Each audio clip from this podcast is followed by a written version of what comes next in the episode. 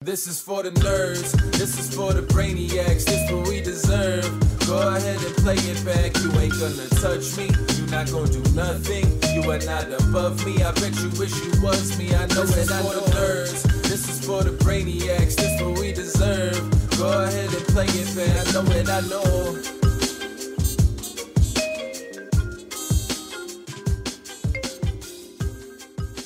All right, everybody, we have a very special guest today. A man who needs no introduction. He goes by Boston and Boston alone. That's pretty much the only way I've ever known you. That's pretty much how everyone knew me. What What is the, the root of that nickname? You're just from Boston? So when I first came to town, the Stardust was the opening line, and they held a, a lottery because prior to the lottery, people would wait in line for like days, and uh, someone was uh, a little disappointed in someone trying to get back in line and pulled a gun out and said, "That's my spot, motherfucker." So. Sure. They had to figure out a way to avoid uh, gun shootings in the Stardust, and they came up with a lottery. So you'd give your initials and throw it in a hat, and they draw uh, you know, a position and a line. And obviously, drawing first was good. You'd have first crack at the line. Uh, so I said AD. That's my real initials, Dvorkas. Yeah. Uh, and they said, We already have an AD. I said, What about Alan from Boston? And so I was AB, and then I just became Boston. So Th- this is kind of perfect because I did want to work. Uh, you know, usually you start with the whole backstory of like who you are, how you got here, everything else. But I kind of want to work from current day backwards a little bit. Uh, Oh, yeah, let's go from misery to good. Well, uh, just more so i- in the sense that you know, personally, I have a lot of interest in sports betting, but I don't do it at all. So I'm not that sharp on the Good. market at all. And I think that you know, a lot of the poker viewership is like that too. There's a huge crossover, right? So I think if we kind of like dig into, uh, you know, your sports betting career as a whole, and then kind of like work backwards to how you actually worked your way into it and things like that, it, it'll be interesting for the. the It'll be a collector. very uh, sine cosine thing. Yeah. I assure you. so I guess like to start, you mentioned that uh, you know they used to do a lottery at Stardust in order to uh, basically place your picks. I'm assuming, right? Yeah, they had the opening line. Is obviously they were opening a line cold. No one else on the planet had a line. There were no computers to look Yeah. at what everyone else had. Yeah, yeah. So they had three guys who made lines, and they put up lines, and they were And the Pretty advantage, right? The advantage of basically going first is that you get a good line and right. then it moves. I had first crack at it, right, right, right. Okay. which I never, I never drew first. I was the unluckiest motherfucker in that too. Uh, but it didn't matter. I was better than everybody, so it did, really didn't matter. And Yeah. sometimes people actually made mistakes and bet the wrong way. So Okay. you know, uh, you occasionally would pick off something like that. But it, it was, it was a. I, I I really did feel privileged to be a part of it. That was like the, the heyday of, of sports betting in Las Vegas. Uh, Yeah. and then when the island started becoming more relevant, Vegas became nothing. Vegas Right, still right. is a good place to bet sports. Yeah. It's just not the place like it once was. right. It's become more of a worldwide industry. So yeah, I, I came out here in uh, '89 because uh, I had to. uh, yeah, and uh, I had met a friend. I used to come out for the World Series of Poker every year. I came out starting at '83. Uh, a friend in New York says you'll have a blast, and I wasn't a poker player, and sure. and I had two choices of playing stud or hold'em, so I chose stud, which was what 90% of the people played. Yeah. And I knew I was a sucker, especially when all the regulars were like following me around to get in the game. And it was at the Golden Nugget uh, where stud was played. I think it was 30 60. And they had must moves. And, and I remember like one day I was like on the 13th must move for the 30 60 as we. And, and they did it very pure. It was must move to must move Yeah, to must yeah, move yeah, to must yeah. move. They did it Sure. real old school, which I think is actually the best way to do it. Uh, and I sat down and played, and it took me about six years, and but then I got very good at it, and I'm not bragging, but I don't think there's many better. I played the 10K stud, and there was no one that, you know, maybe John Hennigan that Yeah. was really in my league, and Okay, so that that makes sense. Like how you transitioned into poker. I, I kind of want to backtrack a little bit to uh, but I am a sports better at heart. yeah. So this this is like what I really want to dig into first. Okay, because I know nothing. Right? Uh, Okay. So like I'm super interested in basically, well, broad strokes.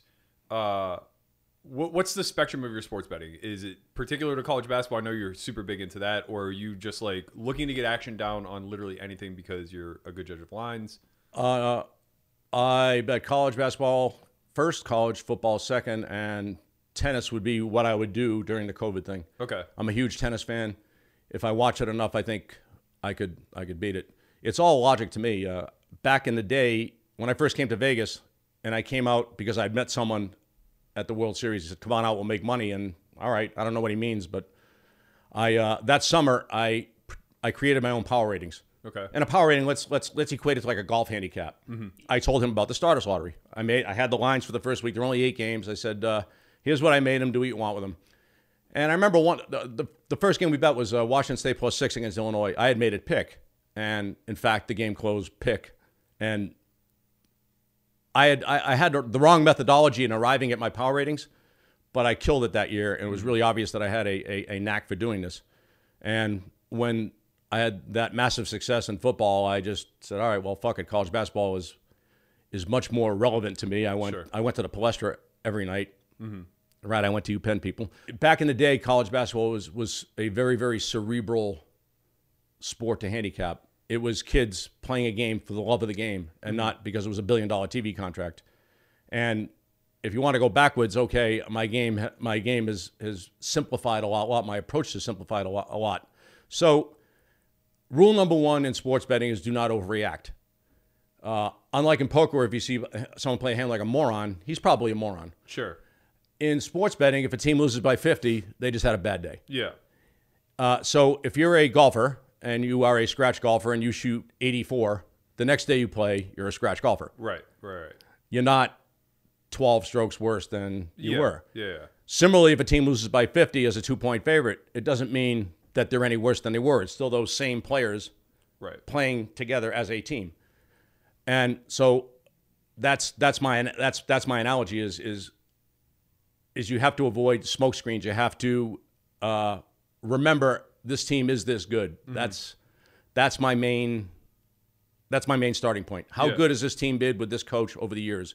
So to go to Pittsburgh when they hi- when Duquesne hired Keith Dambro, who was fantastic, I expected them to improve. So if I had a power rating of Duquesne between 74 and 77 over the years, I would think with Dambro it would go to 79 to 82, something like that. Sure. And that that's that's kind of the very simple way of of me doing it. Yeah. Given the same coach and the same program, they tend to recruit the same players. They'll play within a certain golf handicap or within a certain power rating range, Right. Right. Okay. So and they won't deviate from that much, no matter essentially- what scores. So essentially, you've basically made a livelihood off of being a professional handicapper. I did well, yes. Okay. Now, I, I guess I didn't like- do it with my looks, I assure you. Oh. So I guess like explain to me a little bit more uh, how this all shakes out mathematically. So um, Okay. you, you're you're largely doing this, uh, you know, like I don't want to say above board because it makes it sound shady, but you're doing it against the house who's charging a vic. right. Okay, so like how big of an edge can somebody who's like an expert handicapper like yourself possibly possess to overcome the rake and then some? Yeah. Uh, so you shoot for fifty six percent, which is about four. You know, it's close. To, I think it's around a four percent edge. I'm not a math guy. Yeah, I, yeah, I just sure, wing sure. I it. I'm a get it. pure logic guy, Okay.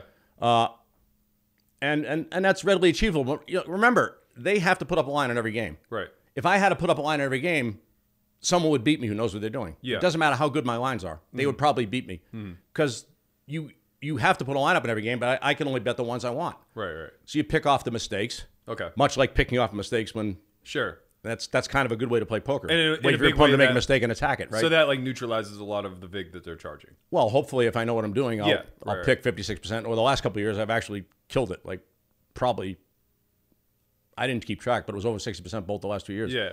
And and it's like the first time I had any pride in what I'm doing. To me, I think I'm an abject failure, but uh, even though there's probably, you know, you know, I'm king of college basketball, supposedly. Uh, but,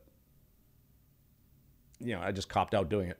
Anyway, but the last two years, I'm really proud. Like, I had a couple bad years, and I realized that things had changed a little bit because it became a big business. Now, you're probably old enough to know when kids our age played a different sport in the fall, winter, and spring. Now they pick a sport and play it, right? Mm-hmm. Right, right, So, uh, where where it became the love of the game, now it's a big business. Yeah. Uh, there's billion dollar TV contracts. These kids are all in every point, every game. There's no more letdowns. There's no more psychology and handicapping. It- It's just a pure numbers game now, which would not typically be my strength. Yeah. But realizing that and realizing home advantages have shrunk a little bit, I can't explain why.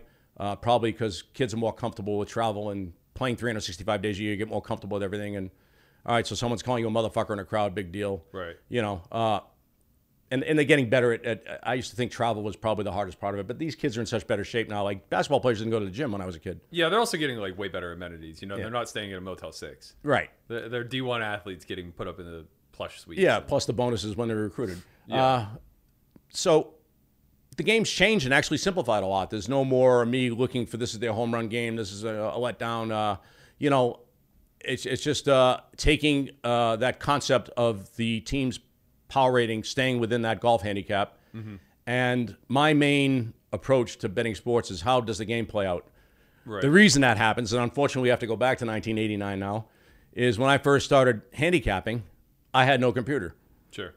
So Common what did for I that have? time. What? Common for that time. Yeah, there wasn't. I, I don't even think there was a, per, a computer out in '89 that, that Right. people had. Yeah, yeah. Mm-hmm. I did buy one, I think, in '91 or '92, and but even that, the, the internet was so limited. I'll get to that in a second. Anyway, uh, what did I have? I had a sports ticker, so I went to the Stardust every night and I watched the sports ticker. They updated every game every five minutes. Mm-hmm. The games on TV they'd update more often, but there was only one or two games on TV. Sure. Uh, that's why ESPN's Monday night, Big East Monday night was such a home run. It was almost like the old Monday night football when that was the do all end all. Uh, so I figured out that how the game plays out matters most. Right. That's all I had to work with. So, for instance, uh, Duquesne plays, uh, who's in their conference? Uh, George Washington. They win 82 80. The score at the half was 48 to 30 Duquesne and they win 82 80 or whatever the hell it was. Uh, now, take another game where UPenn is playing Yale, let's say, and the game is 40 all at the half, 55 all with five minutes to go, and ends 62 60 or 82 80. Same two points, different way of getting there. Obviously, Duquesne had 20 at the half or 18 at the half is far more impressive than a game that was just pick 'em the whole way. Right. There's, rem- there's implications to be taken from that. Yeah, yeah. Duquesne is probably more than two points better Better than the score reflects. Right. and that that's it. That's Okay. it. That and a lot of just I do a lot of reading on the computer. I read how the you know because I have no sports ticker in my house, and now I read on the computer how the game plays out. Or you could just go and watch every Sure. second, every basket Yeah, if you yeah, want to be a complete yeah. nut. But I have no algorithms.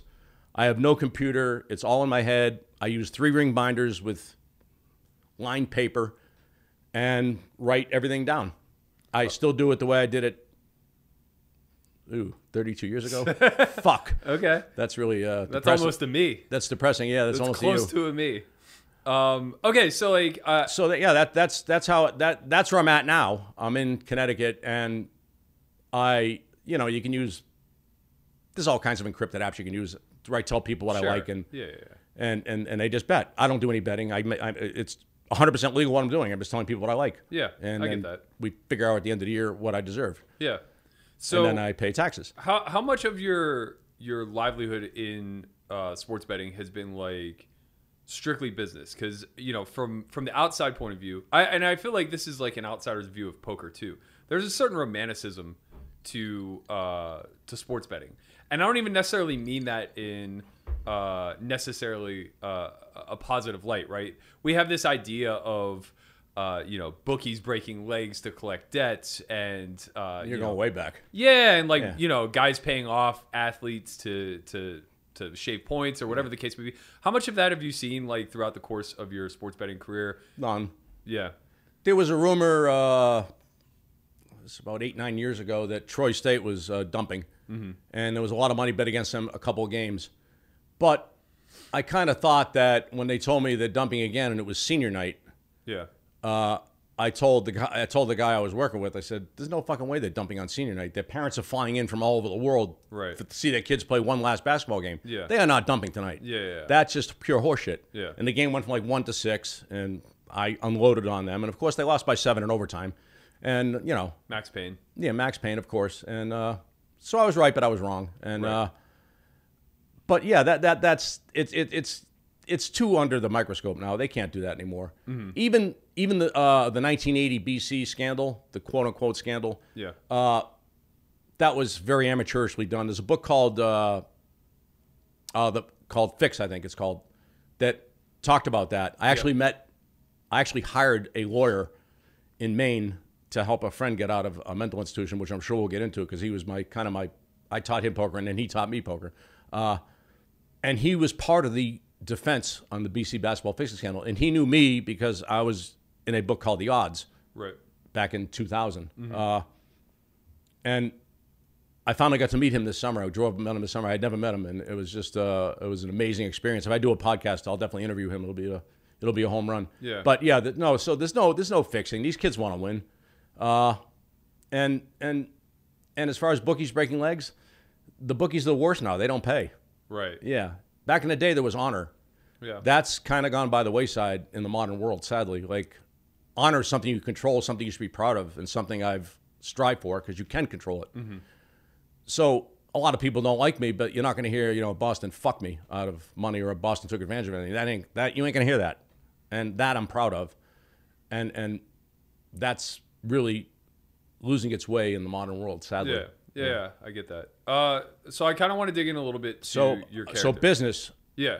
you- I, I 100% bet Yeah. I don't get paid for anything. I don't. I'll never be a tout. Yeah. Yeah. Yeah. Someone offered me a hundred thousand when I was dead broke. I, I was stealing food to eat not long ago, and someone offered me a hundred thousand to to sell picks, and I told him I'd rather be homeless, and it's, in fact I might be, and, and it was a true story. And but I'll never sell out and do that. That's that's that's what scumbags do. Uh, I guess elaborate on that a little bit. Uh, like, like So touts touts are people who can't win betting sports. So they set up these elaborate, uh, manipulative approaches to getting people to buy their picks.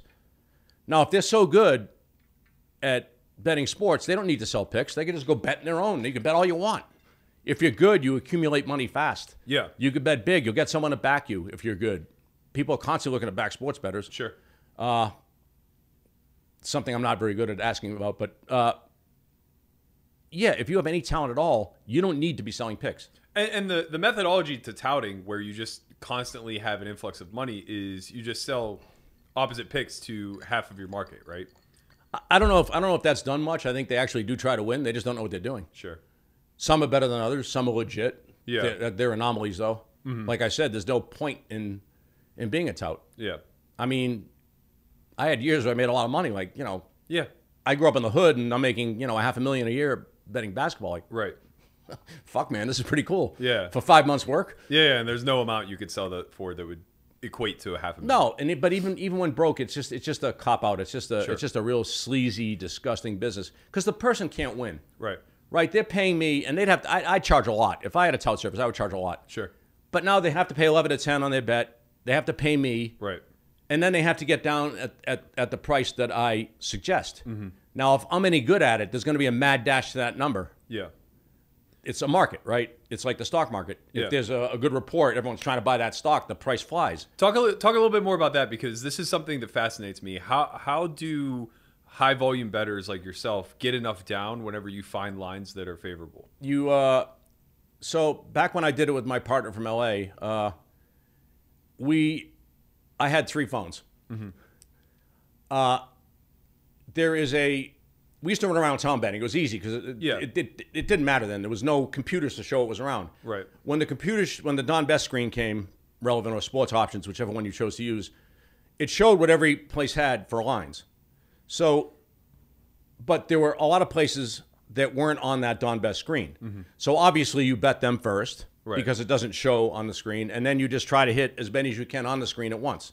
So he would take three, two or three. I would take two or three, and if I needed, if I really wanted to bet a lot, I'd have a help friend, a friend help me. Mm-hmm. But typically we could just bang it out because there were places that took you know five, ten thousand a game back then, and Yeah. I'm not, I'm not that rich. Yeah, yeah. And I was, you know, don't tell me, don't get me wrong, I did, I bet plenty, but but No, I, I, I think that's it, really it was important. easy to get down. Now, now the market sucks. The market's very, very. They cap at a pretty low number now. yeah, they, uh, th- there's one place now that that's trying to uh, save the industry. Uh, Circa. It's part of the reason I actually flew out here. I wanted to go talk to those guys.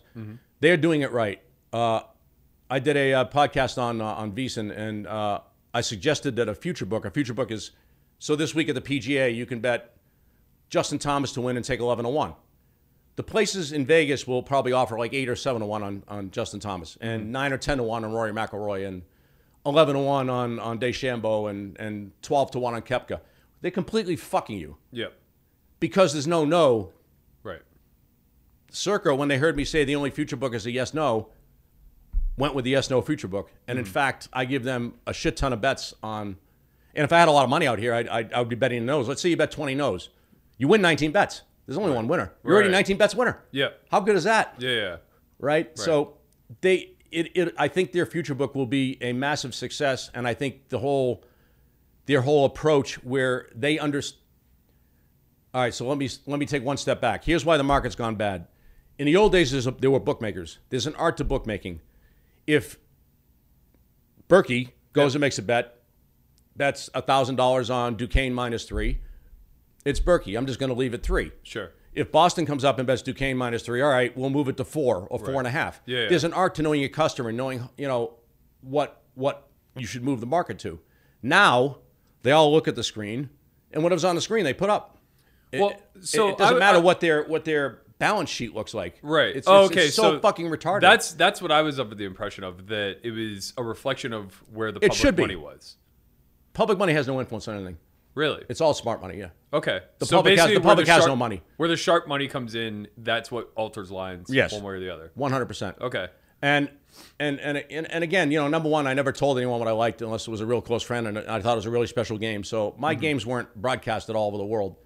It was me, my partner, and that's it. And Yeah. occasionally, like I said, I would if I thought there was something that was really good, I would tell my buddy who who did his own work. I didn't want to, Yeah, yeah. you know, uh, get him off something he was doing. But if I like something a lot, it usually won. So This sounds I've like been around. vaguely familiar to like what we saw with uh, the movie Twenty One, where in order to beat the the casino at blackjack, so much like anonymity had to be applied, where you know you're just trying to get action in long enough without them catching Yeah. on and adjusting. I mean, it's a I- little yeah, bit no, different. no, no, but- I, I know. I just despise those guys. They're a bunch of fucking Yeah, I- They're, I they're get a it, bunch of but- fucking rats. That's all. Uh, I understand, but There I were guess- people. There were people who did far more creative shit than they did. Sure. 20, 30 years early. I can't even. I heard stories that would just blow your mind about what these blackjack guys did. Yeah. Yeah. Uh, yeah. Or cheaters. Yeah, I, I guess uh, that that's just the most famous example. But I just guess I didn't, basically I didn't see any- the movie, and nor would I. Yeah, yeah, just any collection of. I was Uh, nice to Jeffrey Ma when I did his podcast, though. So Fair. Um, yeah, I guess I'm just thinking like if you sent me in as opposed to you going in and placing the bet yourself. It, it, you in know, Mm-hmm. some ways, yeah, I, I try to hide what I'm doing. That's what Billy Walters did. That was his whole goal was to try to hide what he was doing. Right. But you know, he was betting millions. Like Yeah, I worked for him for for years, Uh, I saw a piece on him. sixty minutes. Maybe it, it was either Only. sixty. Uh, no, I feel like it was a documentary.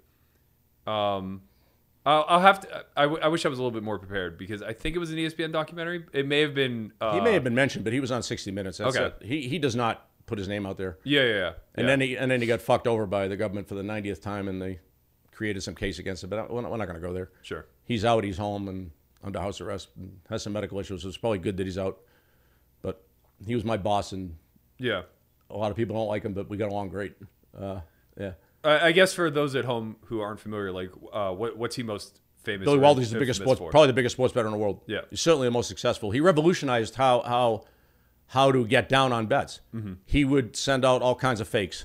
Yeah, to try to get people off his back. Mm-hmm. Because if he lays, let's say he lays three on a game and everyone knows it's a big bet and the game goes to six or six and a half, the next time that team played that he bets on, the, the line maker is going to adjust. Right. And he's going to get screwed out of a half a point or maybe even a point, which is just a shit ton. Yep. A half a point is the world Right, Mm-hmm. right, right. In, in basketball.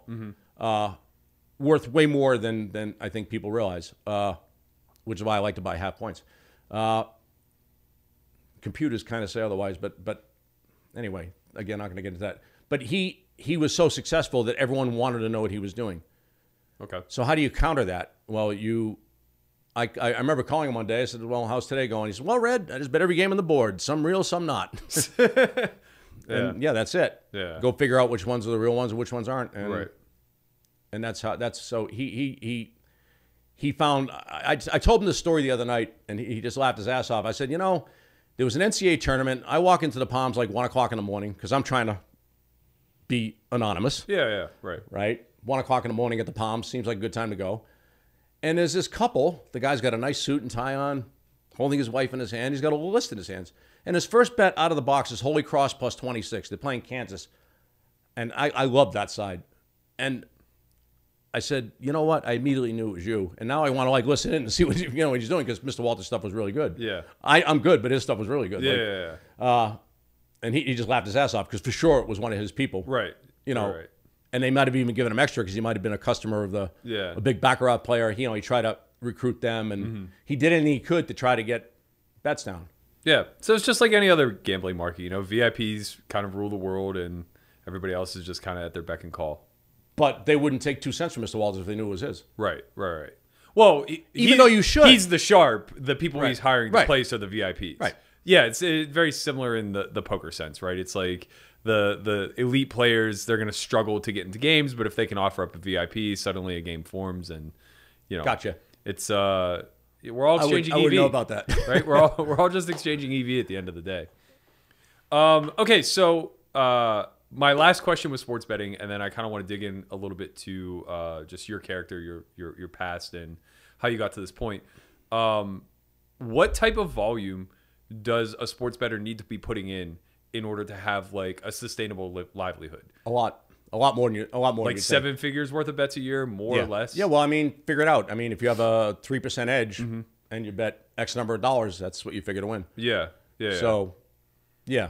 you're talking. A, I'm, a- oh, a we used, heap we used of to bet we used to liquidity. bet millions and millions. Right, right, right. But I, I actually wasn't even as good back then as I am now. It's really, it's really, I don't know what happened. Yeah. the last two years I started I I'll tell you what part of the reason it happened is I is so I, I was I was basically laying dead in Connecticut playing 2040 stud that's why I moved to Connecticut because they had stud there and I'm a stud player at heart uh, and a friend calls me and said would you be interested in betting football and basketball fuck yeah Yeah. well, this guy had met me in Vegas 30 years ago. He's in Costa Rica. And I call him up and we talk for a while. He called his friend who, do you, does, do you, do you know Alan Boston? He said, no, but I know someone that does, who called this guy. And now he called me and now I call the original guy. And we, I, I said, listen, you know, I'll do college football for next to nothing because I'm not that good at it. Yeah. But when college basketball comes, we're gonna have to we're gonna have to talk again. But this guy was very fair and and you know we worked out something I thought was kind of amenable. It was probably too low for what I'm worth. Sure. But when you're sitting there, you know, stealing food to eat, and you want to feed your Great Dane, you Yeah. you, you you you know you take a little the worst of it. Yeah. Uh, which still wasn't the worst of it. I still could have made a couple hundred thousand. I mean, it wasn't like I was, you know, uh, uh, destitute.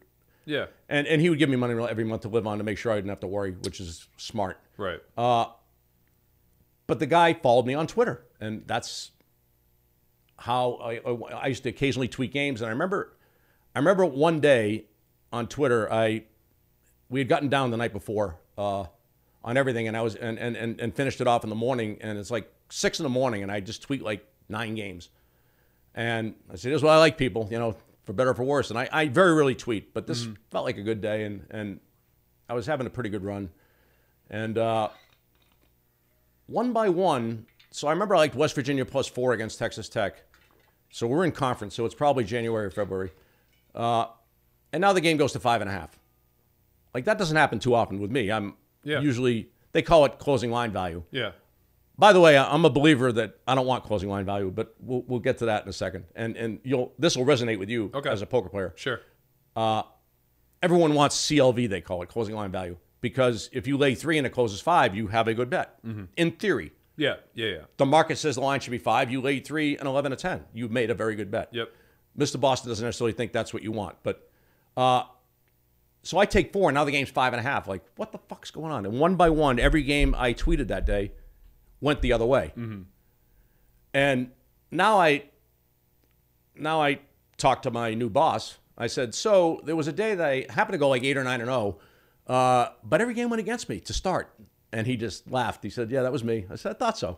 I said, "We'll get along just fine." Yeah. Yeah. yeah. And we do. We still talk. Yeah. Uh, I, I once I had money on my own. I, I'd rather bet my own money than have Sure, someone of back me, course, of course. Mm. Uh, even if it's for less. It just it just feels right. Yeah. It's nice to win money for other people. But what he what Roger found, let's call him Roger.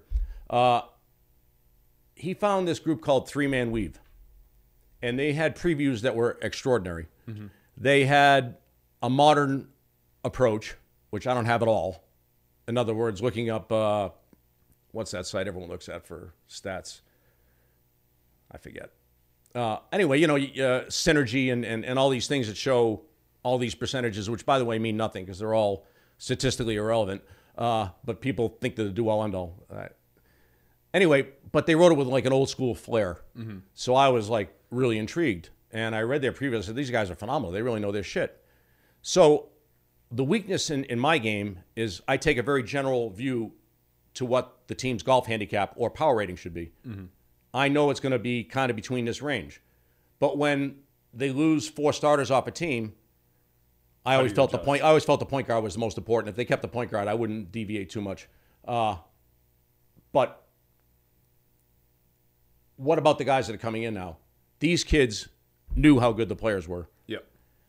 So the first year we didn't really get into it much, but the second year in particular, I said, "Listen, we're going to go over every team. I'm going to tell you what this team typically plays to. You're going to tell me how good the players are, and we're going to come up with a starting rating." And all of a sudden, and, and it and so let's say you start a half a percent better on your rating, multiply that out by 30 games on 350 teams, and you've just hit a fucking home run, right? Yeah. And that's what happened last year. We won in two weeks in two weeks I was done with my guy because he we, he won so much money he got stiff for some obnoxious amount of money he couldn't bet till like late in the day and I said I tried it for a couple of days I said sorry I can't do this Yeah. it's not fair to me I'm still doing all the work Yeah, but now yeah. I'm not getting down on anything Yeah, yeah, right. so I went and did it on my own with a friend and, and went from there but uh, where was I going with this anyway so what happened the last two years was I had better starting prices because I was willing to listen to kids that know their shit yeah. and right, you always want to get better. You, you got to throw your ego out out the window. Yeah. And uh, I had never done that before. I, I'm entirely self taught and everything. I never read one thing about poker. I never read one thing about sports betting. I just want to figure it out on my own. I don't want to. If you're learning from someone else, you're probably always second best. Sure. So why not try to figure out something on your own? And in poker, I certainly did that. I certainly play stud way different than everybody, and and the people I've taught are like, wow, that's really cool, and yeah, and I'm right. Yeah. Uh, and in Nolan Hold'em, I, I think what I was doing 10 years ago is, is starting to really get a little more in vogue now. But again, this is a kid who went who became bipolar and just went nuts. But bipolar kids going nuts, sometimes their brains expand. If anyone watched Homeland, she went off her meds to try to solve a case because her mind would expand. Uh, and this kid went from a very average intelligence to a genius and just completely re- flipped around the wheel. Uh, so that was kind of cool uh, coming up with some creative approach to poker. I thought that would resonate with you. Yeah. I, I Uh, mean, so back and, and one final point why I don't think CLV is good. If you're doing what everyone else is doing, it's not sustainable. right. If I take three and the game goes to five, and I win, I'm going to be rich the rest of my life Mm-hmm. because I'm doing something that they're not, and I'm doing it better. Sure. So I'm not a big CLV guy. I'd rather have everything go against me. I've won almost every year, so I've lost one year, I think. Yeah. Uh, so I, I feel like I know what I'm doing. And when I did that, Jeffrey Maher and Rufus Peabody was a very famous sports bettor. I mean, Jeffrey Maher went to MIT and Rufus went to Yale. You know, I went to Penn, but they're you know they're they're in a different league. Right, right. Uh, and at the end of the show, they're talking about like how my mind like does what a computer does. Like, and they were like saying when you're dealing with really smart people like Alan, like that was it. That's the first time I felt any pride in what I've been doing. Because Yeah. to me, I'm a complete cop out. Like I'm just playing it totally safe. That's the irony. I got all my money out there, but it's playing it safe for me because it's something I'm very comfortable with. Sure.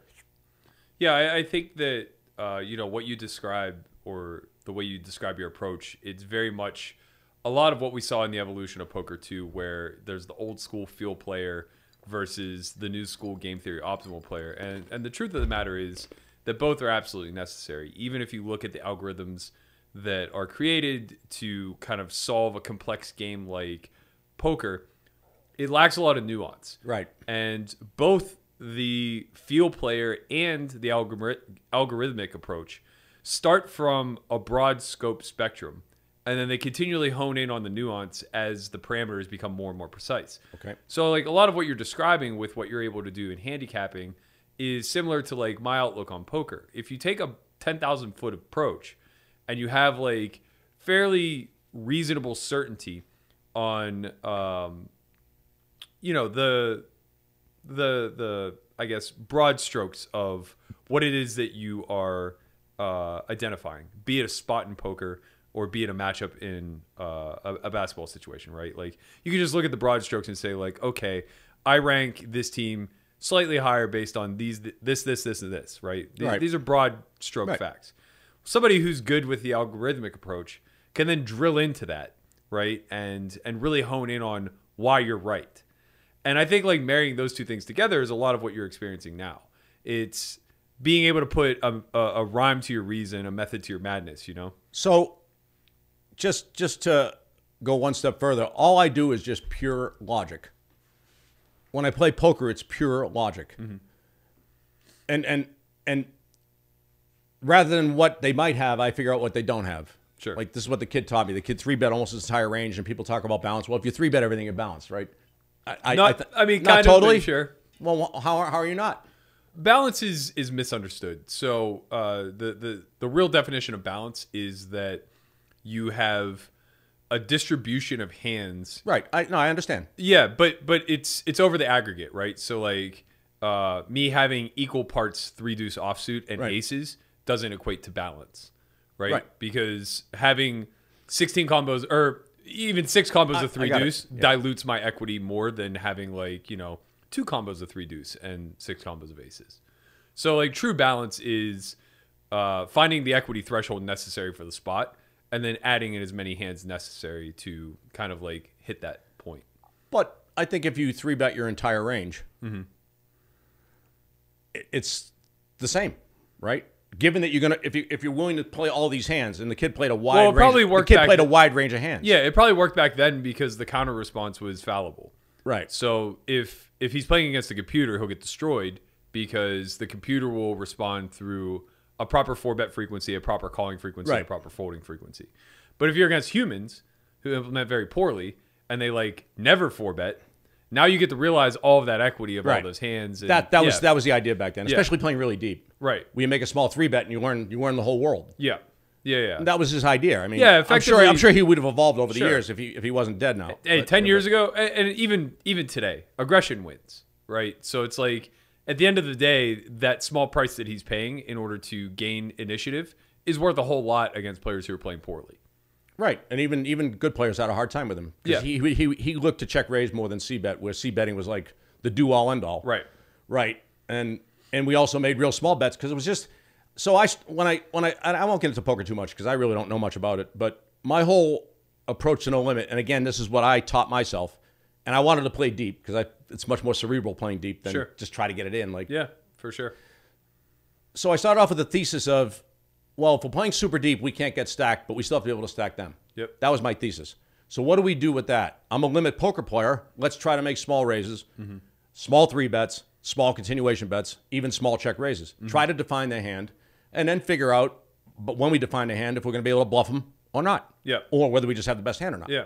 And that, that's it. Yeah, and that, that's a perfect example of the 10,000 foot approach where, uh, you know, everything you're saying has some merit. And if you drill down into the actual game theory of what you're saying, we can actually really formulate a well developed why.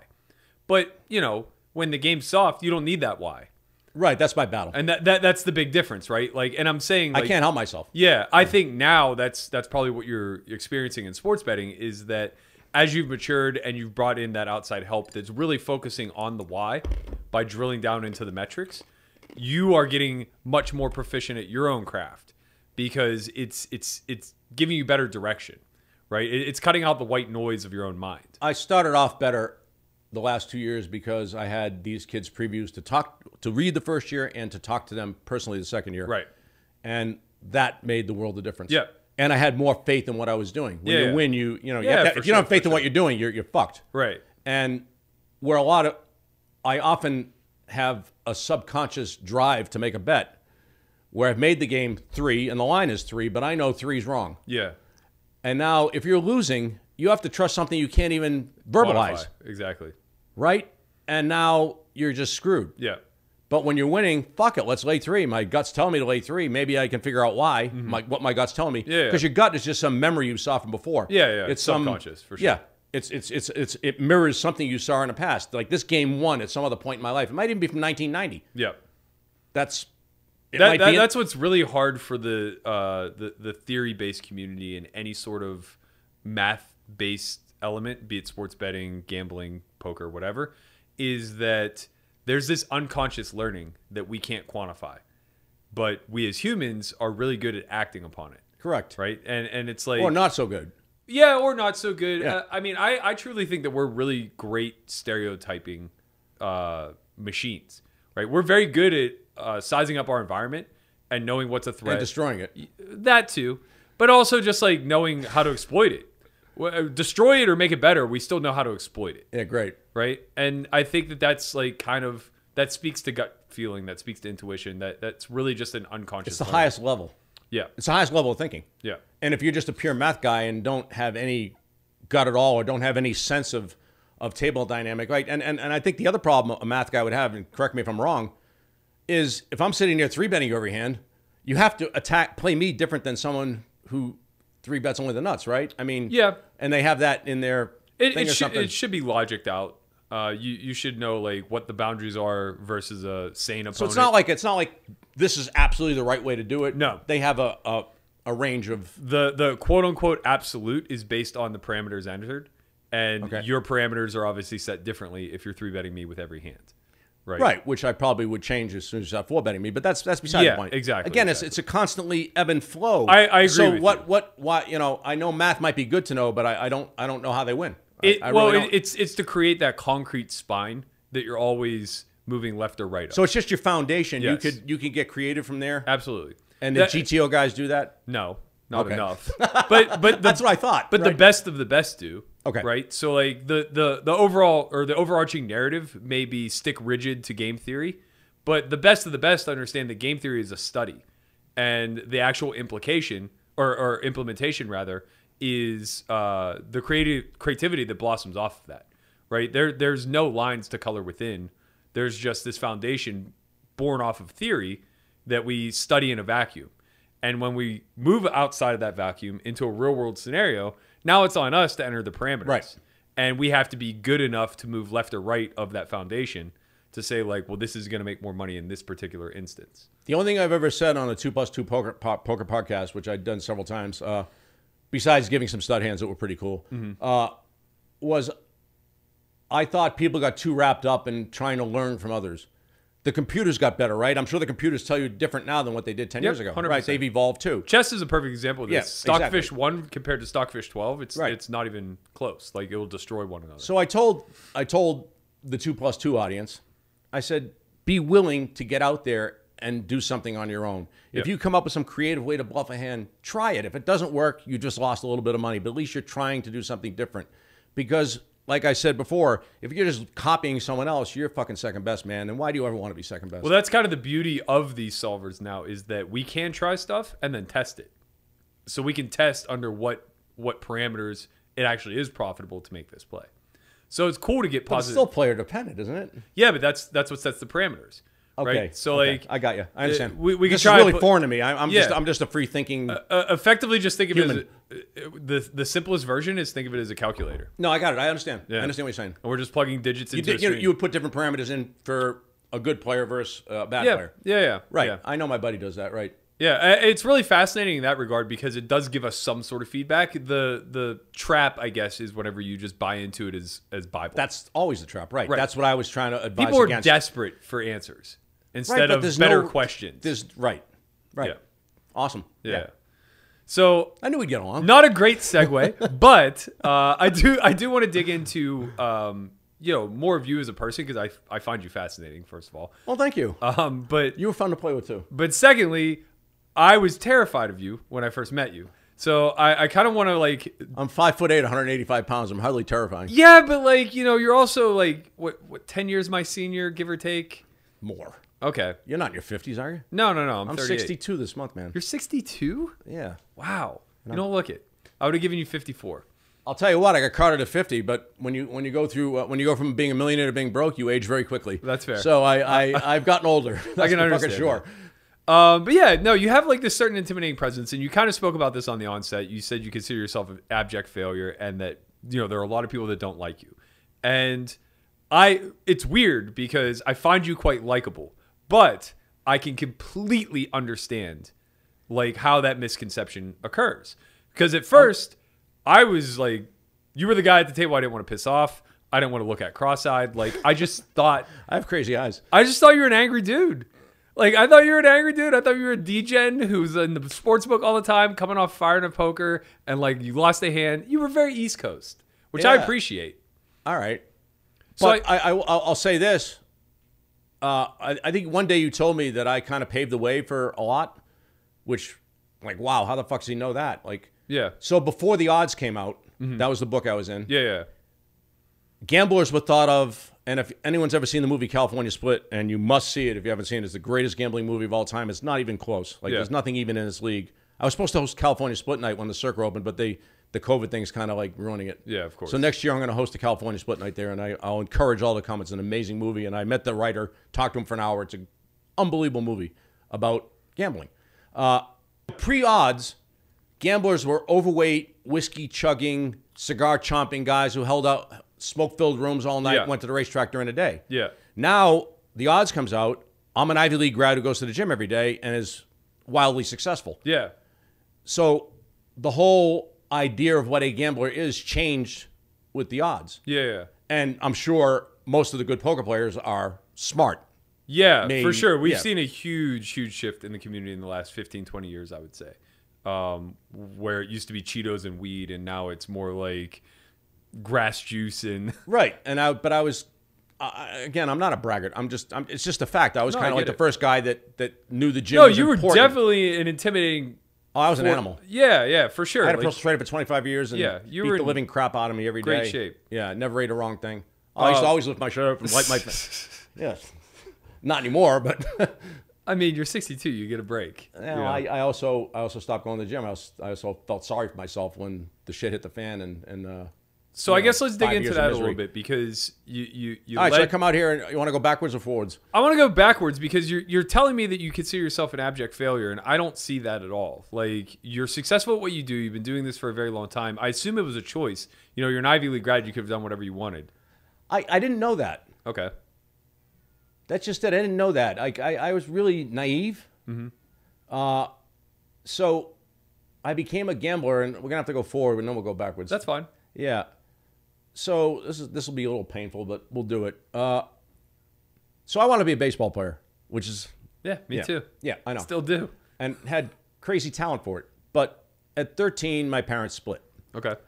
and also at 13, unfortunately, having an IAQ can cause problems. I understood that we're mortal.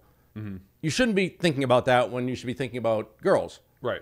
You shouldn't be thinking about the fact that this might all be just a complete shit show and useless and irrelevant Sure. unfortunately, I did. And that coupled with my parents' breakup, I was a fucking mess. I mean, I had to hide tears nonstop. I went to high school. It seemed like just a bunch of bullshit to me.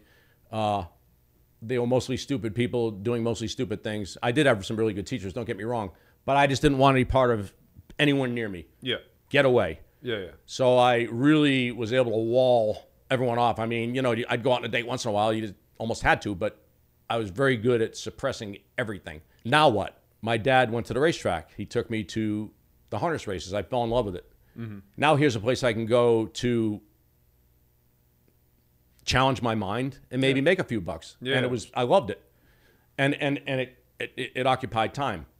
Uh, when I went to Penn, when I went to the Palestra to watch a basketball game, basketball is the only sport I didn't play. You know, like short Jews usually aren't basketball players. It's Sure. not, their, not their gig. Uh, but I'm watching like uh, this point guard for Duquesne actually.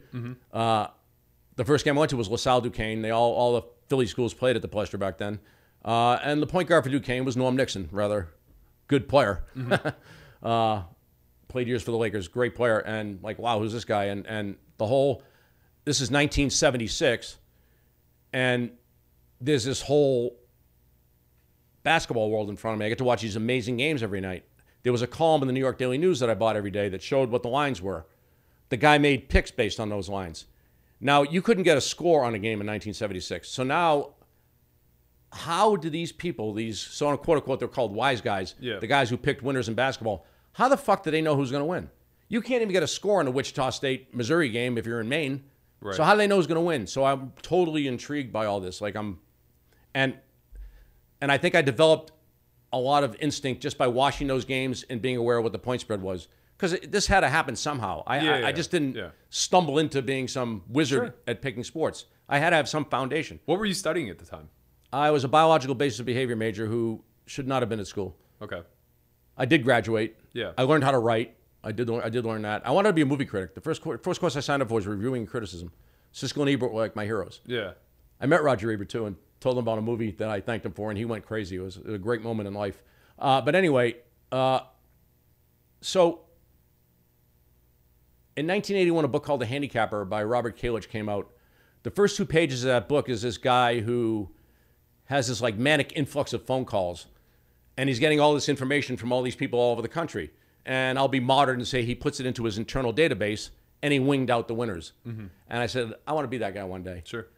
So when I moved to Vegas in '89, that's sort of became that guy. I, Yeah. I, I really have done well as a basketball handicapper, and, I, and I'm respected in the sports betting world community as a handicapper, maybe not as a human being, but as a handicapper. Why do you say that? Why, why do you say not as a human being? I'm, I'm brutally honest, and, and it offends a lot of people. I, I always consider that very East Coast. Uh, that's that's how I refer to it. Like I'm used to. I that. don't know. I don't even know why people would lie. I don't even understand it. Yeah. You know, and and and but sometimes it's it's a little too direct or abrupt. Yeah. Mm-hmm. Or may come across as mean spirited when in fact I'm just trying to help. Yeah. And and Well, I, I think that, and I have a difficult time dealing with with stupidity and maybe don't react to it too good sometimes. having lived out here for 12 years now, I definitely notice a huge cultural change. And and you know, I'm from Pittsburgh. It's not exactly East Coast, but it's Northeast. It's it's not a far cry. A lot of people from Pittsburgh out here. Yeah, and yeah, you know, the culture isn't all that different. Uh, a lot of Pittsburgh is born off of New York City immigrants anyway. Um, and I just noticed that there's a huge cultural shift where out here everything's fluffy. You know, e- everything comes with a sweetener uh, of sorts. So every bit of truth that you get comes with a nice little pillow that you can rest your head on and, and feel good about. And that's like not how I grew up. You know, we, we busted balls. Uh, you, you told people how it was That's right. and I I have a lot of respect and admiration for that level of transparency and people who can be that direct.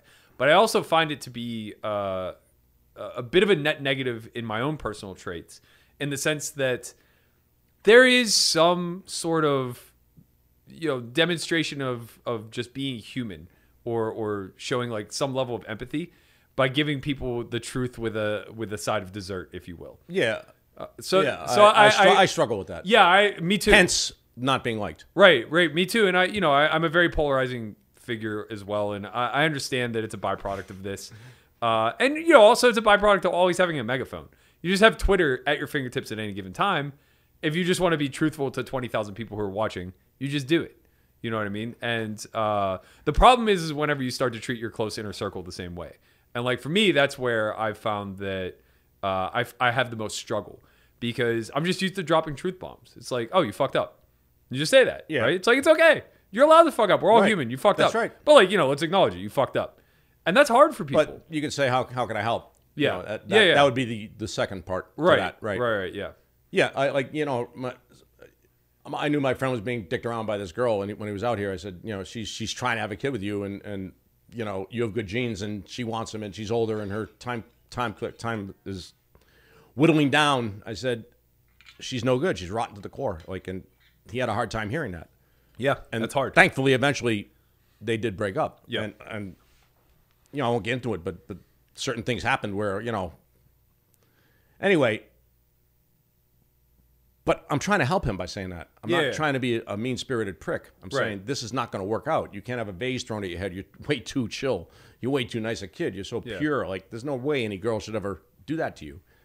I think it's a patience thing, right? Like when when you grow up with a certain level of of uh, I guess like self understanding, and you know, i- in your instance, like you're wildly intelligent, so like a lot of things around you just come naturally. It's easy to identify mistakes, right? And maybe this Yeah. speaks to your sports handicapping as well. Like you can just identify a mistake pretty clearly. So like if you see something wrong, why mince words? But the human element doesn't like really allow for that very well. You know the what I good mean? news is I've gotten better, and you probably will too. Yeah, sure. I have that to look Practice, forward to the next thir- 30 years. Yeah, yeah. No, I have gotten better. I'm yeah, yeah. But I think that reputation has probably stopped me from having a job on E ESPN or Sure. There's no one out there that could that could analyze a game. You know, they have all these touts on all these shows, but they don't know fucking jack shit about sports betting. Do you see that market growing and expanding now that sports betting is becoming this billion dollar above board industry? I don't think it's I don't think it's going to. Uh, I'm I'm in the minority. I I, I think it'll be. Uh, I think it'll be like a flash in the pan. I think the novelty will wear off pretty quick. Really? Yeah. Yeah, I, I, I see it the other way. Okay. Um, only because, Well, I also know that the, the people are, are far less willing to, to book to book bets and and unless Circa forces everyone's hand Mm-hmm. and they're the only ones that could. Uh, I, I have mad respect for the guy who works there and uh, Matt Metcalf and and especially when he told me that he used to listen to me in a starters line and learned a lot from me. That was kind yeah. of cool. Yeah, yeah. And I told him, I said, listen, you know, if I have, if I can fly out here and help you, just tell me. I'll be out here on my dollar. I don't want a fucking dollar from you for Yeah. anything. But you guys are the only hope to save sports betting. What about rest That's of how world? Uh, bad it's it's gotten. Are are you speaking specifically to the United States market, or or does this include like it's overseas? pretty much pretty much everywhere. yeah They take smaller bets. They throw you out if they think you know what you're doing, because Mm-hmm. they've lost the art of bookmaking. Like I described before, there's an art to bookmaking. Sure. Where you have a market, you have X number of dollars on one side, you have X number of dollars on one side. Who bet what on each Yeah, side? yeah, yep. And you arrive at a number that'll be a good one to bet at. They're still laying you 11 to 10. That's a Yeah, pretty yeah. massive edge. yeah for sure Right. for sure. Casinos probably would live on that edge. yeah hundred percent Which, by the way, I hate the term fucking flipping because what Jack's against Ace King is like 56.44. You could buy a fucking Ferrari in here if you got it in 56.44 the rest of your life, right? So, a who came up big- with that fucking term? it's flipping? a, it's a big misunderstanding people don't math is messy man it's too exact it's too precise right it's it, language and math do not collide very well at all yeah, I've always had a hard time with that term. I never understood it. But yeah well that's because you live on you live on fractional edges you know like But I'm, one not, or two but I'm not percent a to math you- guy. Yeah. I- I- yeah but like one or two percent to you you know is the difference between eating and not yeah. so it's like if if It's you're massive. Yeah. Yeah, if you're 56 48 or uh, 56.44. 44 rather, uh, That's insane. That's, that's huge. Yeah. Yeah, It's You- ridiculous. You can't ask for like, more. how can you do better? Right. Anyway, uh, so so I'm this guy who's uh, having a complete breakdown at the age of 13, but finds peace of mind at the racetrack. Comes to Vegas, finds he has talent for betting sports, and off I went. Mm-hmm. The reason I feel I'm an, a- an abject failure is I would have been a great high school English teacher, and but they didn't make any money.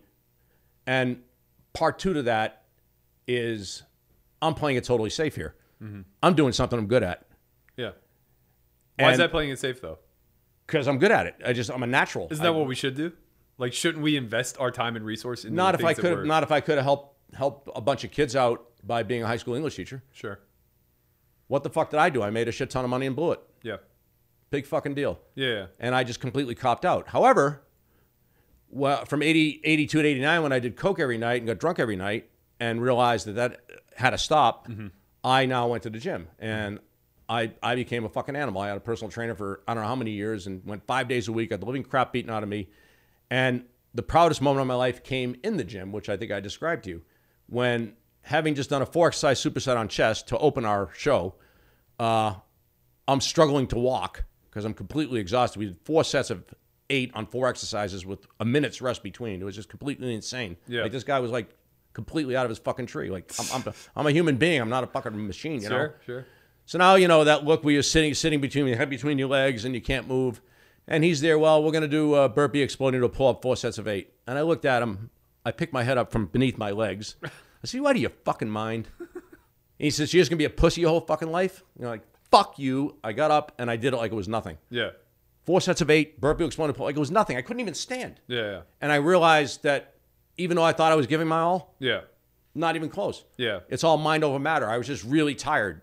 Right. But really tired doesn't mean you can't keep going. Yeah. We've spoken And about unless you this a lot. learn that by experiencing it, you don't know. Like he, I, I was, I was so mad at him. Like I was giving it. I, I was trying my ass off. Yeah. I was dead, and I'd keep going. Yeah. But I had X number more and didn't know it. And our workouts after that got insane because now it's just all mind over. I just, I knew it didn't matter how tired I was. I just keep going. Yeah. Everybody needs to break under someone else's will at some point, right? That's the only way to shatter a ceiling. So I went to a place where I'm not comfortable, the gym, Mm-hmm. and succeeded. That's suc- that's what I think is success. I Yeah. was not an abject failure in a gym. I was a massive success there. Sure. In life, I I'm good at bat. I'm good at handicapping sports. I probably really I think I actually have more poker talent than sports betting talent, by the way. But I've never really uh, applied myself to poker, There's nor a lot will I. less money. What? There's a lot less money. The ceiling's a lot lower. Yeah, and, it, and it's kind of tough now, anyway, right? Yeah. I'm sure it's you know the novelty's worn off. A lot of the dead money has had enough. Yeah, uh, I- I mean, yeah, it's just a small market. It's, it's unfortunate to say, but it's a small market. It's very difficult to grow. Um, and that was kind of why I asked you, like, do you think that uh, the the media surge of kind of glamorizing sports betting will have an effect on the market? Because I think I think it depends if if if, if the right people get hired Mm-hmm. to talk. Unfortunately, there's a minuscule amount of people who beat this. And most of those are guys who create algorithms Sure. or simulations or whatever they do. I, I, I this is really foreign to me, so I don't want to Yeah, yeah. talk. Yeah. Uh, and how do you get on a TV show and talk about your fucking algorithm as to how you came up with the winner? Right. You're not going to be a very exciting guest. Well, you might be, but you're not going to be all that. But willing old to Boston share. here, Yeah. I'm just reading game stories and winging it. Yeah. I can talk. No, we could have like a fireside chat with Boston every week. You, I would be very good at, at allowing the masses to understand why I, would- like a game. I would love to see that. You wearing like a tweed jacket, sitting with your leg crossed in front of a I, fire. I would won't be more Timothy Chalamet like an old wild dresser, but Newspaper out, going through the box score. nope, no box scores. I, I look at the box scores quickly to see if there are any anomalies in shooting, but yeah. I'm strictly how did the games play out and what does this team typically play to, and let's not deviate much from that. And Yeah. that's the struggle sometimes when your team, when you're wrong about a team and they lose by 50 and then 30, you have to have the wherewithal to know "Oh, I'm still right about this team Yeah. Yeah. Right. and stick with your guns. Yeah. And that's when it gets tricky. And, and I'm sure that's happened to Oh, poker. Where you, 100%. you know, you've, all right, let me try this. And, Yeah. you know, You run Uh, into it, and you know you live. right.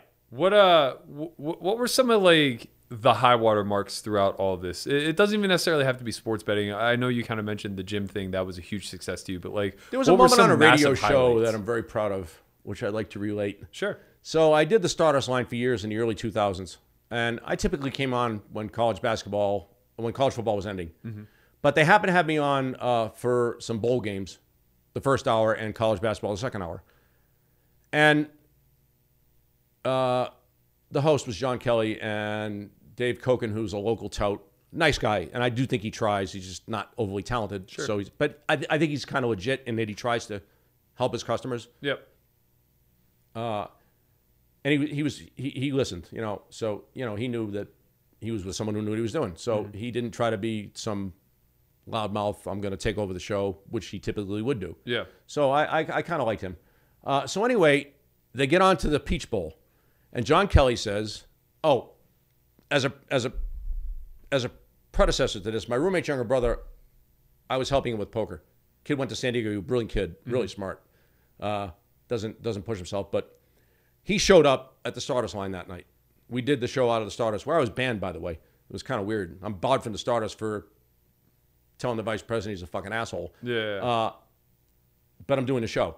Uh, so this kid walks in, and I see him, and so now we get on to the Peach Bowl, where John Kelly says Georgia will be playing a stone's throw from their campus, and I said, and Jay, I'm saying this in your honor. Jay was the kid who walked in. I wonder if Shirley Jackson will be in attendance, and of course, no one has a fucking clue what I'm talking about, and I don't even know where I came up with it. yeah. So to to get this right, and I think we talked about this maybe. Uh, Shirley Jackson wrote these macabre stories, a lot of them for the New Yorker magazine, but she's a well published short story writer of the macabre. Okay.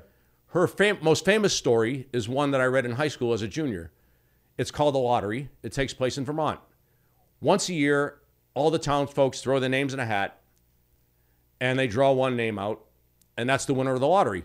I read this But the book, winner too. of the lottery gets stoned to death. Yeah. So stone's throw from their campus. I wonder if Shirley Jackson will be in Yeah, attendance. yeah, yeah, right. Jay's laughing his ass off. Jay got it. The rest of the fucking country or the It's funny. I read that story in high school, and would have had no idea. right, I don't even know where it came from. Yeah. But that's just it. There's there's your gut. Yeah, yeah, yeah. Speaking to you. Yeah. And it, and it just came out of my mouth and I was like, wow, that was cool. Like, Yeah. That was really fucking cool. Yeah, yeah. One kid on a forum, Jimmy Vaccaro, who's a famous bookmaker from out here, from Pittsburgh. Sure. He uh he called me and says, you know, someone's ex- told you this is why Bo- this is why Boston's the man on the radio. He has a mind like a s- uh, like a steel trap, and and he explained the Shirley Jackson reference, Yeah. which no one in the fucking country understood. Like, Yeah, yeah. So that was like that was one of my high water marks was that that's awesome. moment on radio. Uh, another another was uh, again, you know, what we were dealing with in the early '90s was nowhere to get information. A friend calls me up and he says, uh, knowing I'm from the Boston area, he says, "I just heard Harvard's best player got hurt." I said, "Really?" I said, "He's only he's only like a borderline pro prospect, and they never get them there." Yeah. like this would be massive. So I called my friends. Is there anything in the newspaper? No. Harvard's not. Harvard basketball is not. Until they hired Tommy Emmiger and sold out and cheated recruiting and let kids in who probably can't, probably aren't really deserving of a Harvard education. Yeah. Anyway, you know, it's money. It's just money. Uh, there's nothing written about But I remember WNBR in Cambridge. I used to listen to jazz on WNBR in Cambridge. That's the Harvard station. I called them up. I said, listen, I'm from Springfield, Mass, and I'm doing a, uh, a little story for the local paper. There's a kid playing tonight at the game. Could I possibly listen to the preview? And he said, sure, call back in 15 minutes. I call back in 15 minutes. She says, one minute. She hooks me up. I, I'm now I'm into the Harvard broadcast. The first thing he says, bad news for Harvard fans. So and so slipped on ice and broke his leg this afternoon. Yeah. And I'm thinking, how the fuck did someone find this out? Like I'm telling you, this is the dark ages. Yeah, yeah, yeah. You couldn't get a score. There's Yeah. no internet to, to go read about. By the way, someone just tweeted this guy broke his leg. yeah, yeah, of course, of course. And I called my friend up. I said, "Well, good news." And you know, and I liked I liked Boston. They were, Bo- they were playing Boston College, Mm-hmm. who's five minutes away. So they, there was an implied home advantage that didn't belong. It was during exam time, so there's no one at the fucking game anyway. Right. Uh, and this is just a really good spot for Boston College. Meanwhile, Mr. Walters had bet Harvard, so the game had gone from 11 down to like eight, Yeah. and now the game. I, I told my buddy, I said, "You got the right information," and it was stealing. They were up 22 to two or something. They won by like 50. Yeah. It was completely stealing. But that little creative way to figure out how to find the information out was how you had to do it back then. Yeah, yeah, yeah. There was no solvers. There was Right, no right, right. go on the internet and read it. You had to figure everything out on your own. And I think I think that's kind of a lost art today. And and and and if the if the the, the math guys can infuse some of that, like you talked about, Mm-hmm. be these free thinking, creative people with the foundation of this Yep. is the right way to do it, Yep. supposedly. Uh, that's the ultimate, right? Yeah, I mean, I mean, you know, that's the nature of technology advancing is that our refined skills become more and more obsolete. Machines They don't have to though. no, no, well, well, hear me out. Machines become infinitely more efficient at anything iterative, right? So, like Right. when it comes to uh, any sort of speculation on our behalf, they'll just be way more accurate. But what we have is the ability to think freely. We're not restricted to the algorithm that, that is programmed within us. So we always will have the creative force that can basically build a better machine right? So each iteration of that machine as it goes forward is kind of programmed off the back of us thinking beyond the scope of where we were when we made the first one. Right.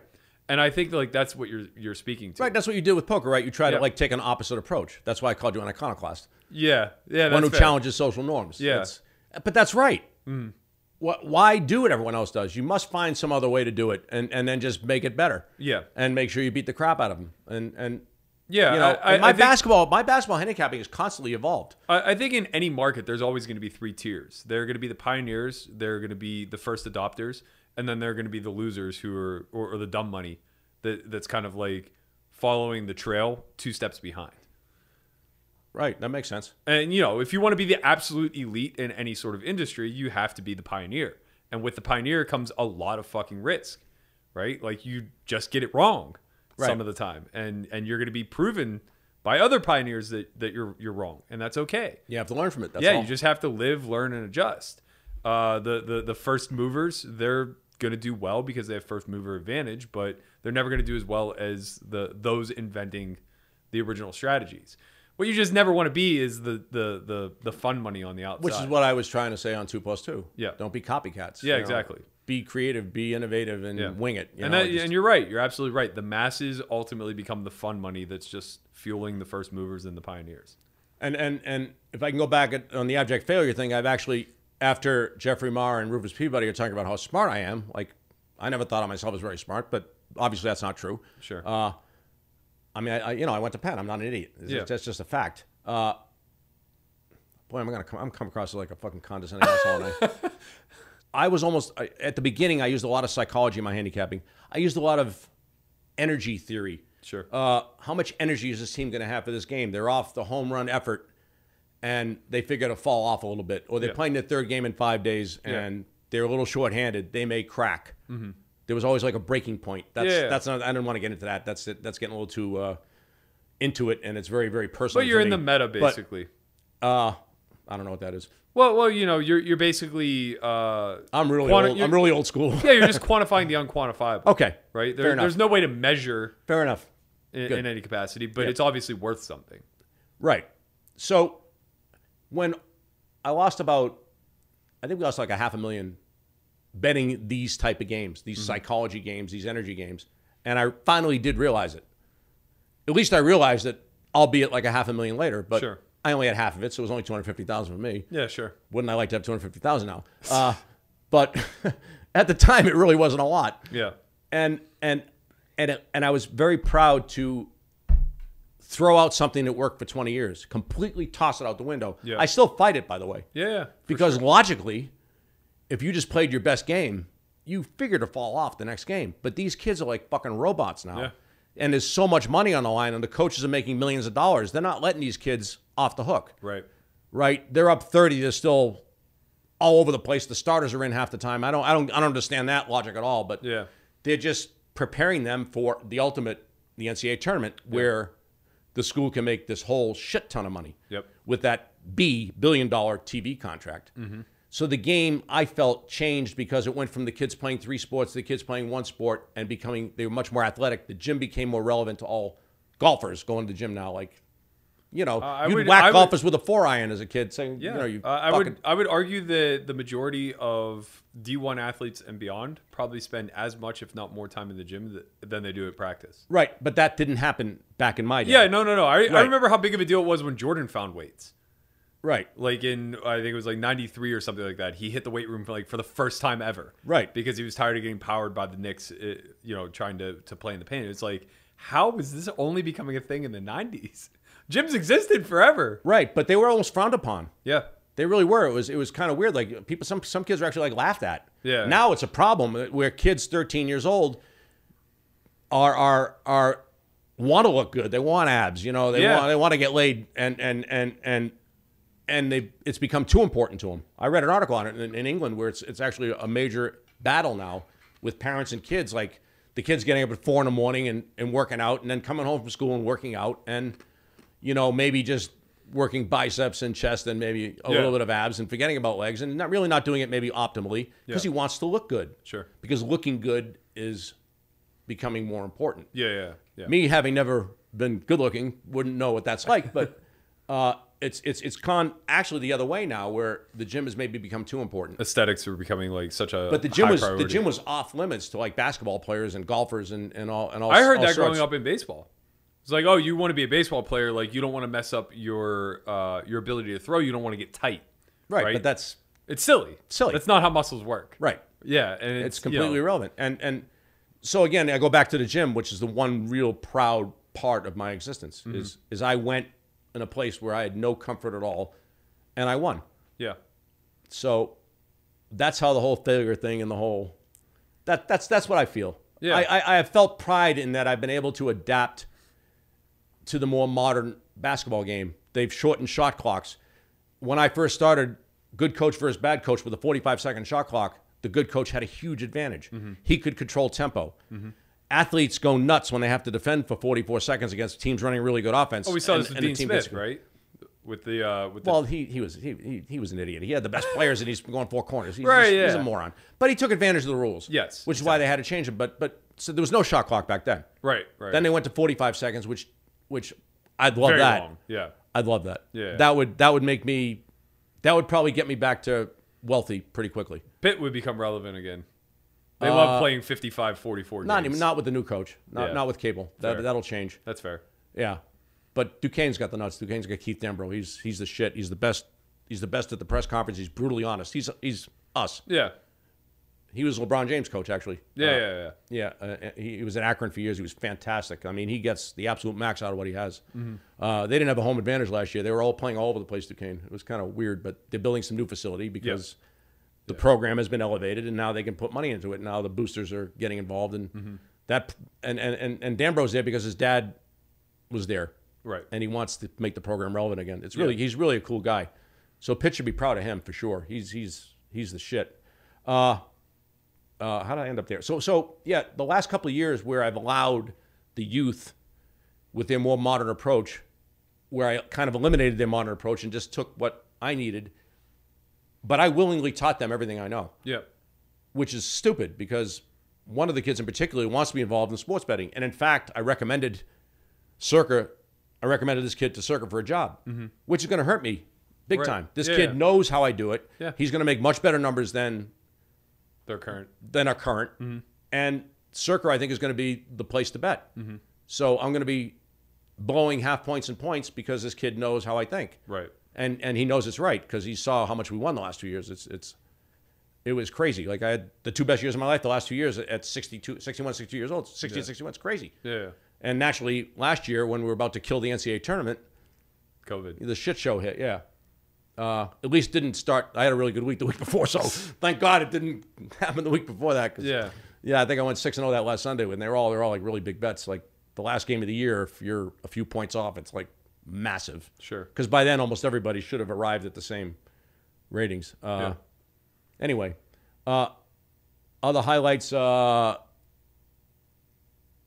being you know when I had money, I was I was a good egg. Like everyone was taken care of Yeah. even there was a Wednesday night movie series at uh, a community center on the other side of town, and I'd, I'd attend it even though it was basketball season because I, like I said, I'm a movie buff. I wanted to be a film critic. That that's what I wanted to be. Truly wanted to be, but I couldn't write. So I, ironically, I learned how to write. I write extremely well. Uh, I didn't learn much else at Penn, but there were a couple couple good classes that that I still remember. Uh, and they were running these Super 8 reels, like old school, and it kept breaking. And finally, I told the guy, "How much fucking money do you need? We, we can't keep doing this." Yeah. Yeah. And I just said, he- you know, I just hand him twelve thousand dollars. Here, take it. Yeah. You know, and and that was it. You know, I, I- I just my willingness to be generous. You know, I grew up with nothing. I grew up in what they call the hood now. We called it limited income housing. I don't want my mother to hear that we grew up in the hood. She'll be Right. pissed at me. But Yeah. it was limited income housing. Yep. Uh, and we had a whole mixed bag of people. Like you know, it, it, this whole racism thing, I don't understand that either. I'm not going to go there because it, it, it, I, I'll end up offending somebody. But I don't get it. I got my mind doesn't even understand it.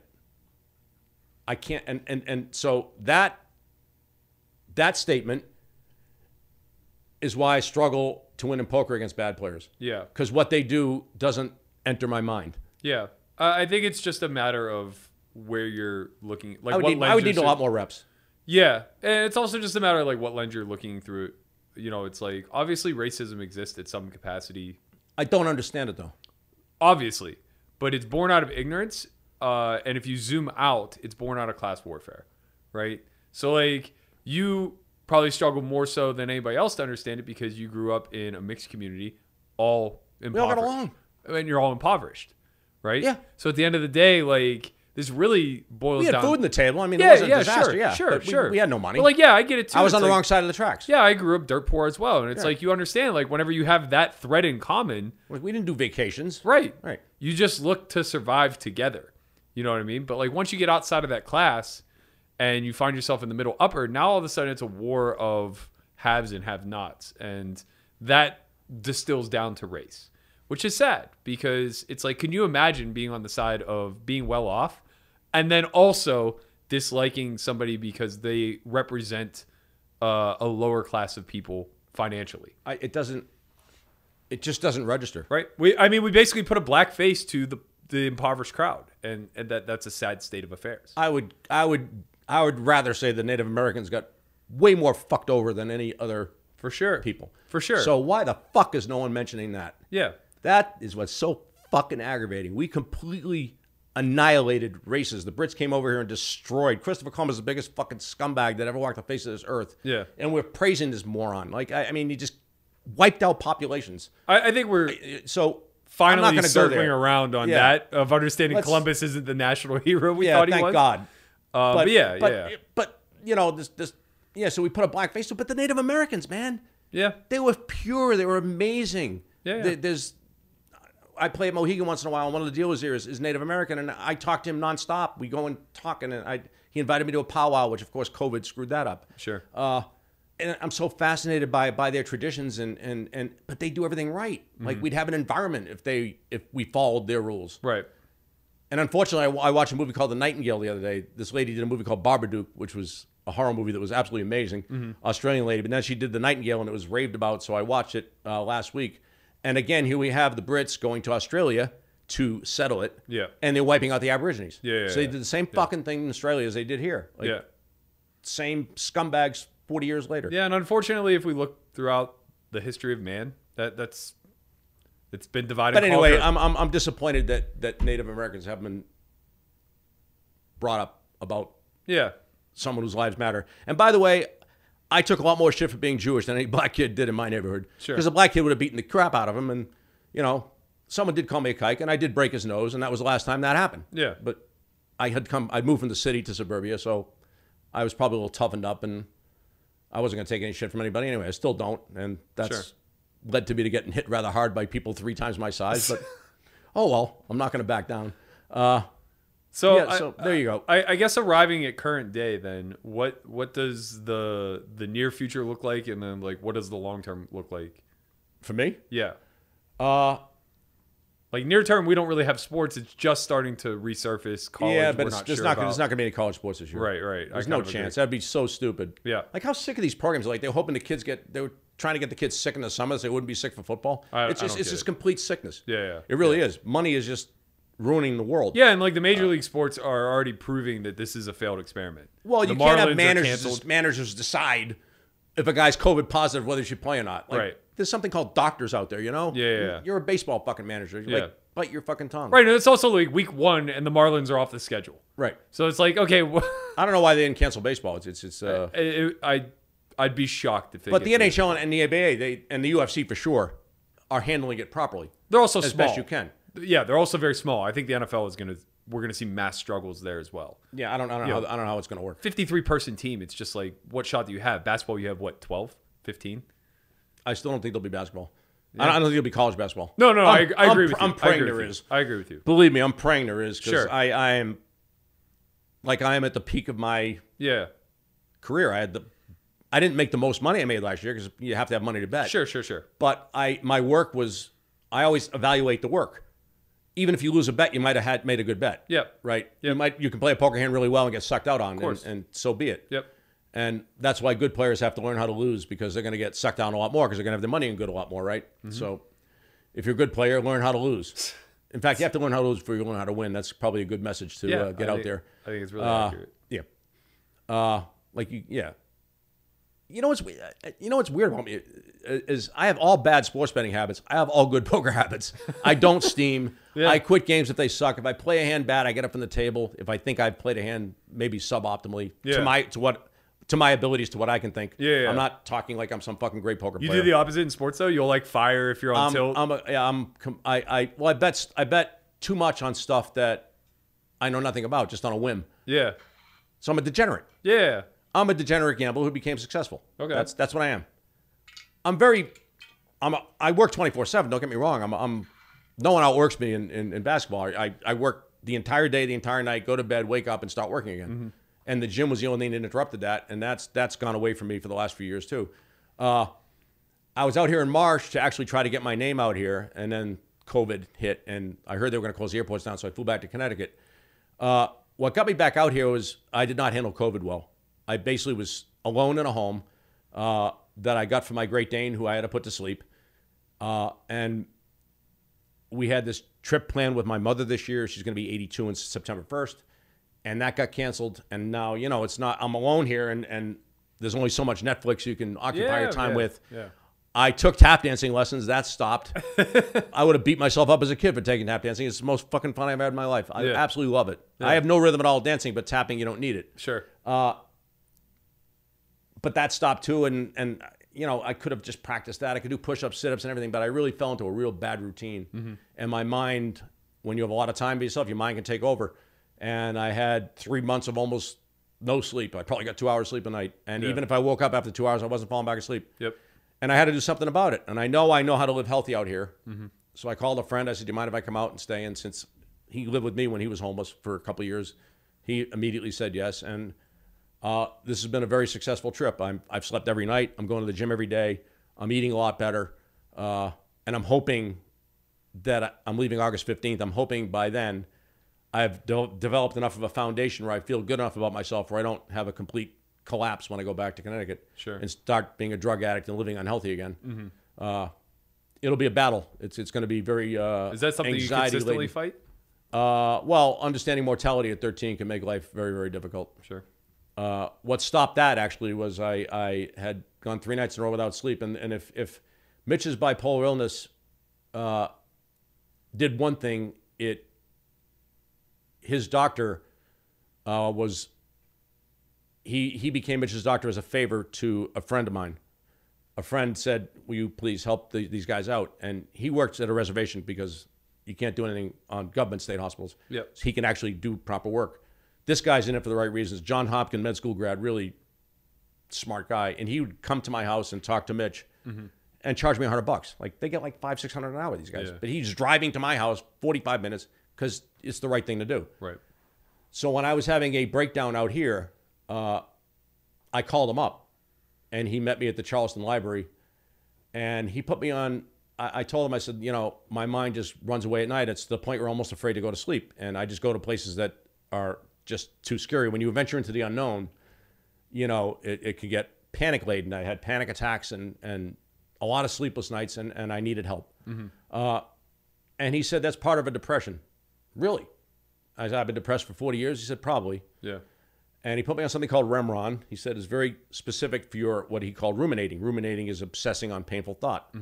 Uh, and while on Remron, I arrived at this very simple, logical c- conclusion: I'm not going to kill myself. I'm going to live this existence, whatever it is. I have two choices: I can live it happy, or I can live it sad. Well, logically, Yeah. you've got to live it happy. Yeah. So that simple bit of logic, and I'm a logical guy, anytime my brain started going, I would just stop, stop, don't go there. And I've been able to do that.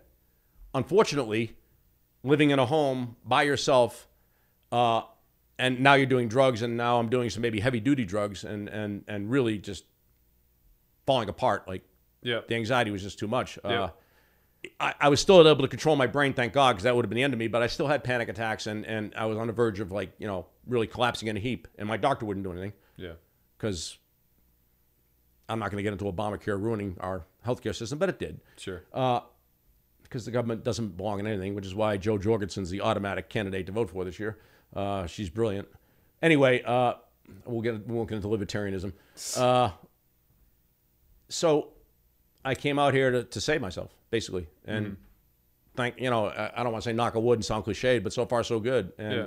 you know it's just a matter of whether I can hang on when I get back there. I'm praying that there's tennis to bet or something where I could just delve into something and give it time. I can play in house games in Connecticut, but they rake twenty dollars, and you know, and, and, Yeah. and it's probably still beatable. But you know, when you're taking twenty out of pot, paying two five. Yeah. they play two five ten actually. So the game, the, but no one buys in tough. for enough. It's, It's tough. Yeah, yeah, it's tough. Have Um, you considered, uh, you know, doing anything else like around your interest? Be it, uh, you know, I know you mentioned maybe doing a podcast, doing other some sort of like long form media, be it writing or. Speaking. I have four people I can interview that would be knockout home run interviews. Uh, that's what I have. If there was a basketball season and I knew it for sure, I have an unbelievable idea for a podcast where I would go over every game on the board, what what the line opened, what it closed, why I like the side, and why why it won or why it lost. And I think anytime I've done my little Twitter reviews, Yep. they've been very very they've been responded to very a lot. People seem to like the little blurbs Yeah. about you know a succinct It's really digestible. yeah Yeah. exactly Yeah, yeah. and and I, I don't I, I I know it worked I don't know how it worked but that's it it's Yeah. it's, it's it's readily digestible right Yeah.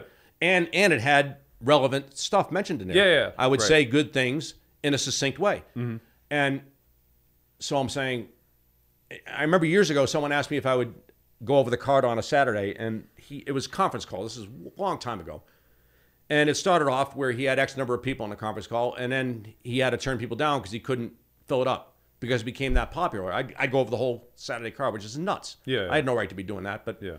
like I said, I've always been pretty giving of myself, and I don't really care if I teach people how to do it because they still have to be able to do it. Right. Uh, yeah, so a podcast, I think, would be an absolute home run if there was a season. Because that's simple, just going over the games, never mind everything else, and never mind that I, I, I can be rather quick witted when I'm in a good place. And, Yeah. you know, I am polarizing, which is good Yeah. for Agreed. podcasts Yeah, I agree. and radio. Uh, and I do know what I'm doing. I'm, I'm not knocking myself. I'm good. Uh, and, it, and, and and I can t- speak to the masses. I can speak to the smarts, and I can speak to the masses. Mm-hmm. The blue collar guy could understand why I like the game because I could explain it. Yeah. I always wanted to be a teacher. Yeah. Yeah. Right. Uh, I taught these kids; they got it all, Mm-hmm. and and I could do the same to the masses, and I don't care. It's, it's fine. Here, here's what I know. You know, do what you want with it. Yeah. So yeah, uh, my friend is handling the podcast thing, and and he told me there's two ways of doing it. You can do the cheap way or the expensive way. But when he talked to the people who did the expensive way, they've called him back like 10 times because they do know me Mm-hmm. and they do think that they don't have any sports betting guys. They handle the, uh, who's the guy in Atypical? Uh, Atypical's I the best know the show, show. on TV. I know the show. I It's- don't it's know the any best of show. the It's the best show, on, best show in the world. Yeah. It's unbelievable TV. That's it. Atypical, everybody. There's going to be season four and that's it. But it's an unbelievable show on it on Yeah. Netflix. Genius. The father in that show does a podcast on fantasy Mm-hmm. and it's wildly successful. I forget his name. He's a New Yorker. Uh, but anyway, those people do his podcast. So they have been involved with a wildly successful podcast. Mm-hmm. And they heard I was interested in doing a podcast and they won't stop calling this kid. But if there's no season, what am I going to do? Just babble for an hour about. I could. You can lay the groundwork, man. I know, but I, I don't know. I, I, I want it to be good. Yeah, but you have a fascinating backstory. You have you have reach to people who also have great stories to tell. You know, this is a great way to lay a foundation to set yourself up for when a season does come back. Okay. Hon- Honestly, like I, I yeah, would you tune might in. enjoy listening to me, but yeah, I Yeah, don't know how many I- I people would- do. I'm, I'm kind of like, You sell yourself short. I, Out there. I, I, you know, especially you have nothing to lose, right? If there's no season, you have nothing but time to kill. but if I'm involving people who are, are, are super expensive and they're willing to, they, by the way, they said we'll, we'll do this for nothing for him. Yeah, You know, yeah, yeah. I want it to be good. it will be good. You got to trust yourself a little bit with this stuff. I, I think that like, you know, you, you had enough confidence to come on here and know that this was going to be a good riveting interview, and like I think it came out great.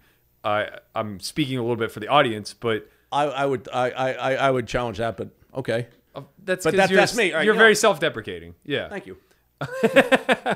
Um, but like you know, uh, the poker audience in, in particular, we don't get enough insight into the gambling world as a whole, and I think this is a good eye-opening experience. I'm to that. definitely a trendsetter. I mean, I, I, I, I'd readily admit that. we like I s- barely scratched the surface. It's like you know, if you had the yeah, I opportunity, could have talked. I could talk for hours about right? college if- basketball. If, you had the opportunity to spend ten episodes, really painting the picture of your entire life story and how you came to be. Which is in- what kind of what you wanted to do.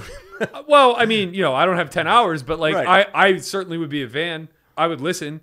I want to hear all the old school stories. I want to hear like you know running from casino to casino. I want to hear like was some a of the blast. you know some of the shit you got into. It's like I know it wasn't friction free. You know, I know you know someone who had something. Ha- you, th- there's a lot on the bone that I would strongly encourage you to you know spend some time, flesh it out, and and maybe have a project. okay. All right. Uh, I really appreciate this. This Not was a problem, fantastic. anytime. I want to do it again. Uh, maybe next time you make it out, assuming there is or is not a season. I don't know. Um, let's put it on the books. Okay. I think there's a lot more to talk about. We have I'm phone looking numbers. forward to your podcast that will be coming out soon. Everybody can look for it. We hope. All right, thanks for having me. Thanks for taking a chance on uh, you know someone who I, I don't think the poker players really do know me. So It's possible that they don't, but I because they're think- too young, I'm from a different world. Yeah, I think I'm an that that's fair. anachronism. Like, I, th- I think that's somewhat fair, but I think you'll be pretty easy to find. they knew me Um, in the 10K stud though. What is your What is your Twitter handle for anybody who? Wants Oh, to I'm look? uh, So or the- at, at Boston Red 88 maybe. yeah, yeah. I don't even yeah. know, but I put mostly just music on there and some boring, sometimes a pic boring, here occasional or there. boring rants. Yeah, yeah. Uh, yeah, no, I, I put tennis picks on there that have been winning. yeah. Uh, and I give my little reasons. You know, I put little blurbs on there. I, I, I, it's too personal to me, I think, to be some great follow. Sure, I get it. Yeah. I, I find you to be informative, and I think that like anybody who's into the world of sports betting uh, should definitely give you a follow. They'll probably see the same. Um, yeah. And I will say the kid that I raised uh, told me, you know, Mr. Boston, why everyone likes being around you? I said, no, absolutely, I don't. He said, they all learn from you. yeah, So yeah. Don't sell yourself. I'm trying to short. get myself credit, see? I know, Mr. it's hard. Self-deprecating is trying to say, you know, I'm not an It's- idiot and I do yeah. have something to offer. So Yeah, I just don't think I'm a great follow on Twitter because my music, my taste in music is way, way different than most, and it's sure. more the interesting than the current. Uh, yeah, it's not top forty. No, It's fine. You're allowed. I do have my Kid Robot shirt on from the old, the old days. All right. All right. Well, that's going to wrap it for us. Uh, I right. really appreciate this. Thank you so much. We're definitely going to have to do it again. Uh, safe trip back, and let's fingers crossed for a season. Yep, and keep being you. Thanks, man. Cheers.